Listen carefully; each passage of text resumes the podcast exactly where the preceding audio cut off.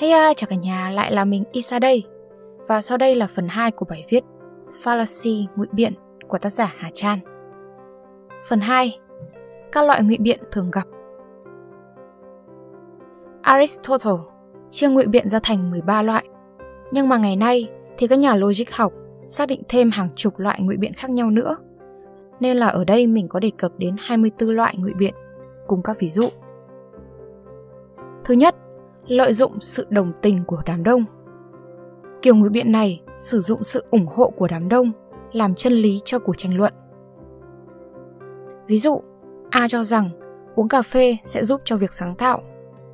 A chứng minh nhiều người đã đồng ý rằng cà phê giúp cho việc sáng tạo. Đây là sự ngụy biện thay vì chứng minh bằng cách chỉ ra những yếu tố hóa học rằng các chất ở bên trong cà phê giúp cho não thăng hoa trong sáng tạo, thì A đã dùng đám đông để làm luận cứ để chứng minh cho điều mình nói. Loại thứ hai là lợi dụng lòng thương hại. Phương pháp ngụy biện này sử dụng lòng trắc ẩn hay là cảm tính của con người để đánh tráo tính logic của chân lý. Ví dụ, A không giết người. A mắc bệnh tim bẩm sinh. Nếu tòa án tuyên phạt A có tội thì A sẽ bị xúc động và sẽ rất nguy hiểm. Xin tòa đừng để một người nào chết thêm nữa. Ví dụ thứ ba là lợi dụng bạo lực. Ngụy biện dựa vào bạo lực thực chất là một sự đe dọa nhằm mục đích gây áp lực cho người đối thoại phải chấp nhận một kết luận nào đó. Ví dụ, khi lớp học đang tranh luận về vấn đề bài học, một sinh viên nói rằng những gì các bạn đang bàn đi ngược lại chính sách của nhà nước, điều đó là sai trái, các bạn có thể đi tù đấy. Trong ví dụ này thì bạn học viên đã lợi dụng quyền lợi của nhà nước tác động đến mục đích đúng sai khoa học của buổi tranh luận. Viện dẫn quyền lực. Đây là một loại ngụy biện dùng những nhân vật nổi tiếng hay là được nhiều người ái mộ để tìm sự ủng hộ cho luận điểm của mình. Ví dụ, chúng ta nên tin vào Chúa vì Einstein là một thiên tài và ông cũng tin vào Chúa. Đây là một ngụy biện vì nếu chứng minh thì phải dùng đến các lập luận hay là bằng chứng khoa học, còn Chúa và thiên tài thì không liên quan gì đến nhau là mấy. Ví dụ thứ năm, công kích cá nhân. Lối ngụy biện này sử dụng việc chỉ trích tư cách cá nhân người tranh biện thay vì hướng đến những luận điểm của người kia. Ví dụ, anh học của Tây có vài chữ mà đã quay lại chửi bới đồng nghiệp à? Anh là con công cháu cha, anh không hiểu gì về sự nghèo khổ của chúng tôi. Ví dụ thứ sáu, ngụy biện dựa trên uy tín cá nhân. Dùng vị thế cá nhân của mình chứ không phải tính logic của luận điểm để chứng minh. Ví dụ, A và B tham gia tranh cãi về một vấn đề. A là tiến sĩ, B là nghiên cứu sinh. Thay vì trong lý luận để chứng minh mình đúng thì A lại dùng học vị của mình để nói lý luận rằng mình đúng so với B. Giữa vấn đề học vị và vấn đề chân lý của luận điểm không có điểm gắn kết logic, nên là A đang dùng uy tín cá nhân của bản thân để ngụy biện. Ví dụ thứ bảy, ngụy biện anh cũng vậy. Đây là một trong những ngụy biện rất phổ biến. Nó dựa vào lý lẽ một hành động có thể chấp nhận được bởi vì người đối nghịch đã làm. Ví dụ, anh là một người lừa dối. Rồi sao? Anh cũng là một tay lừa dối vậy.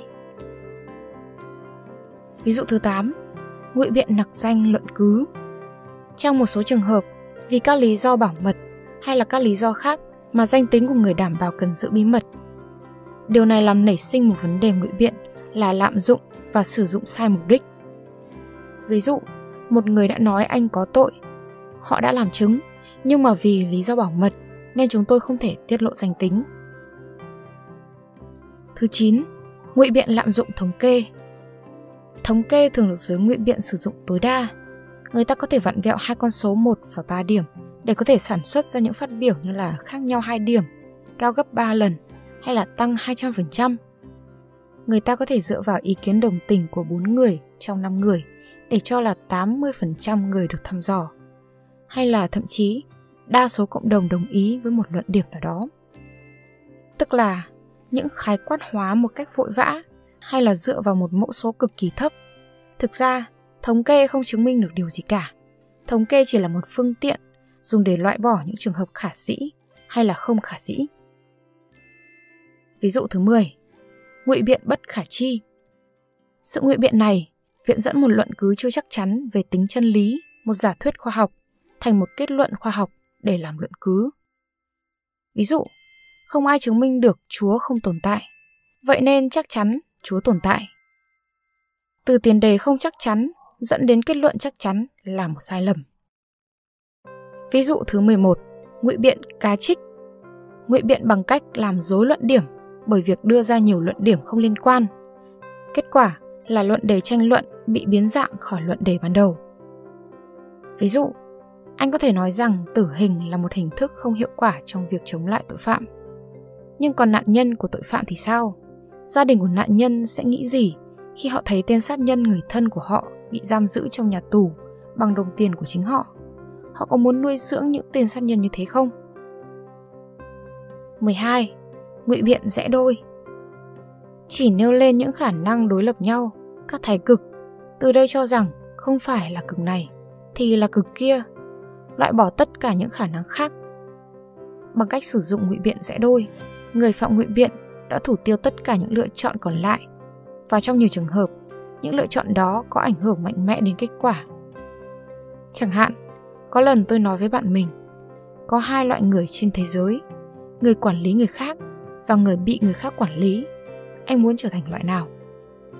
Phát ngôn trên của tôi là sai vì ai cũng vừa quản lý ai đó, vừa bị ai đó quản lý.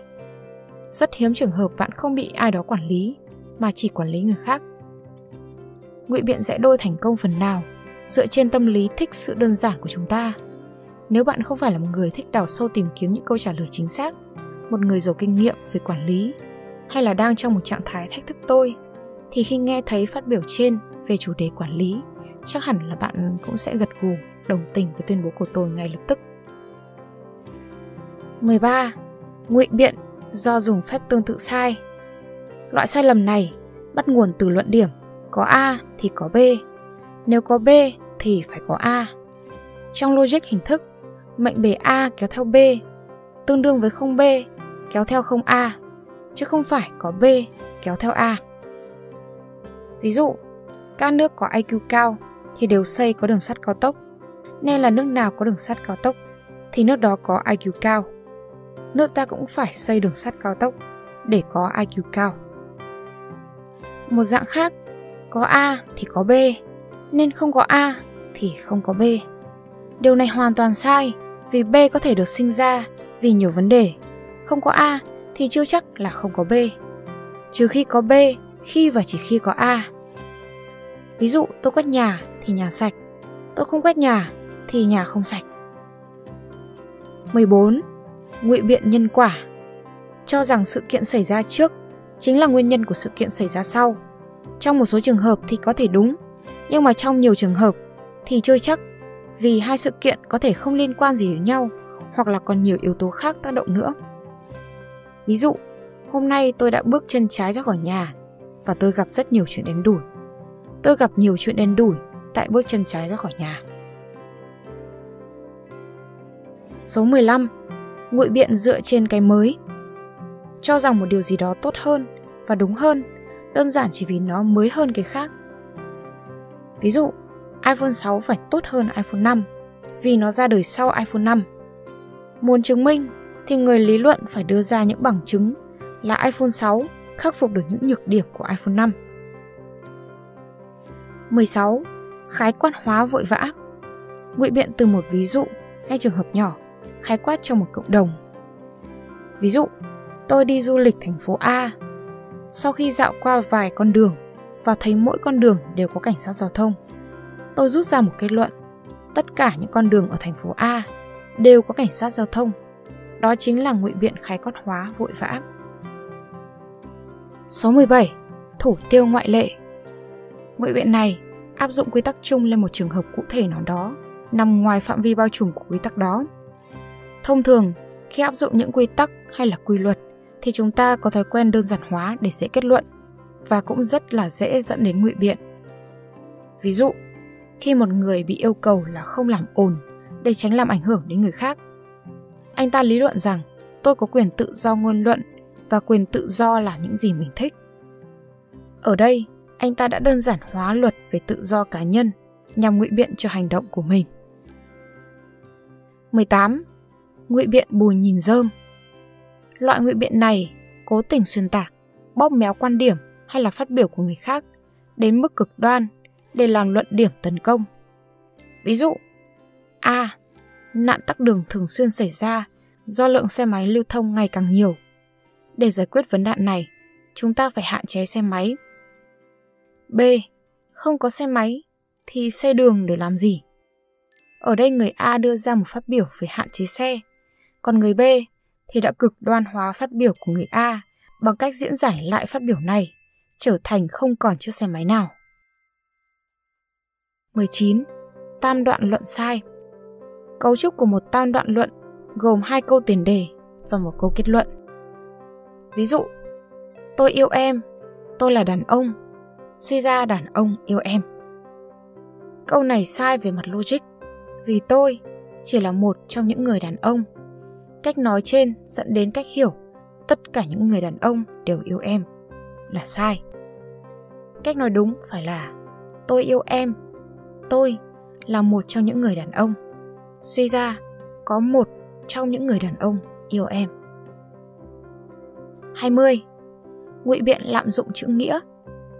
Đây là một loại ngụy biện dựa vào những chữ mang tính cảm tính cao để gắn một giá trị đạo đức vào một đề nghị hay là một câu phát biểu nào đó.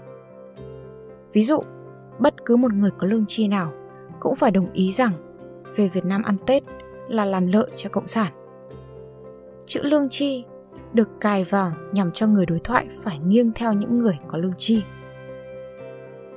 hai mươi mốt. Ngụy biện lý luận tuột dốc. Lý luận tuột dốc giả định rằng một khi chúng ta đặt chân ở đỉnh dốc, chúng ta sẽ bị trơn tuột đến đáy mà không có cơ hội quay lại. Theo ngụy biện này thì sự kiện A xảy ra chắc chắn sẽ dẫn đến sự kiện B. Trong thực tế, có tồn tại những sự kiện mang tính nối tiếp tạo thành chuỗi. Tuy nhiên, chuỗi sự kiện đó không chỉ có một khả năng duy nhất xảy ra. Chỉ tồn tại một số ít trong trường hợp mà điều chúng ta làm chắc chắn sẽ dẫn đến một điều tồi tệ tiếp theo. Ví dụ, năm một nghìn chín trăm chín mươi sáu, khi người ta nhân bản vô tính thành công chú cừu Dolly, nhiều người đã phản đối vì cho rằng sự ra đời của cừu Dolly sẽ dẫn đến việc các nhà khoa học nhân bản vô tính con người trong tương lai, một hành động bị xem là trái đạo đức. Trong câu chuyện này thì lập luận của họ đã phải một lỗi sai, đó là dù có nhân bản thành công cừu Dolly thì cũng không có nghĩa là trong tương lai chúng ta sẽ nhân bản con người, dù rằng khả năng đó là có thể xảy ra. hai mươi hai. Ngụy biện so sánh ẩu. So sánh hai sự việc không có đồng nhất, chỉ giống nhau ở một khía cạnh nhỏ. Ví dụ, trong tự nhiên, sự vật luôn luôn tuân theo quy luật mạnh được, yếu thua, cá lớn nuốt cá bé. Cho nên, một xã hội cần phải có những người giỏi để cai trị những kẻ ngu dốt thì xã hội mới trật tự được. Ngụy biện kiểu này là đồng nhất giới tự nhiên và xã hội, đồng nhất quy luật tự nhiên và quy luật xã hội, trong khi xã hội và tự nhiên là hai hệ thống khác nhau, khác về cấu trúc lẫn cơ chế vận hành, vì thế không thể đánh đồng chúng với nhau được. hai mươi ba. Ngụy biện hai sai thành một đúng. Ngụy biện hai sai thành một đúng lập luận rằng A làm hành động B sai trái với C, C làm hành động D để trả đũa hành động của A, do đó D là một hành động đúng.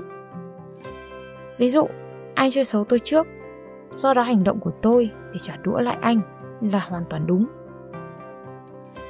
hai mươi tư. Tiền đề mâu thuẫn. Sử dụng hai tiền đề không thể cùng xảy ra cùng lúc. một. Tiền đề A. hai. Tiền đề B. Thực tế nếu B xảy ra thì A không xảy ra và ngược lại. ba. Kết luận C rút ra dựa trên việc cả hai tiền đề A và B xảy ra. Ví dụ kinh điển về loại ngụy biện này: Thánh thần là bậc toàn năng, vậy thánh thần có thể tạo ra một hòn đá mà chính ngài cũng không thể nhấc lên nổi không?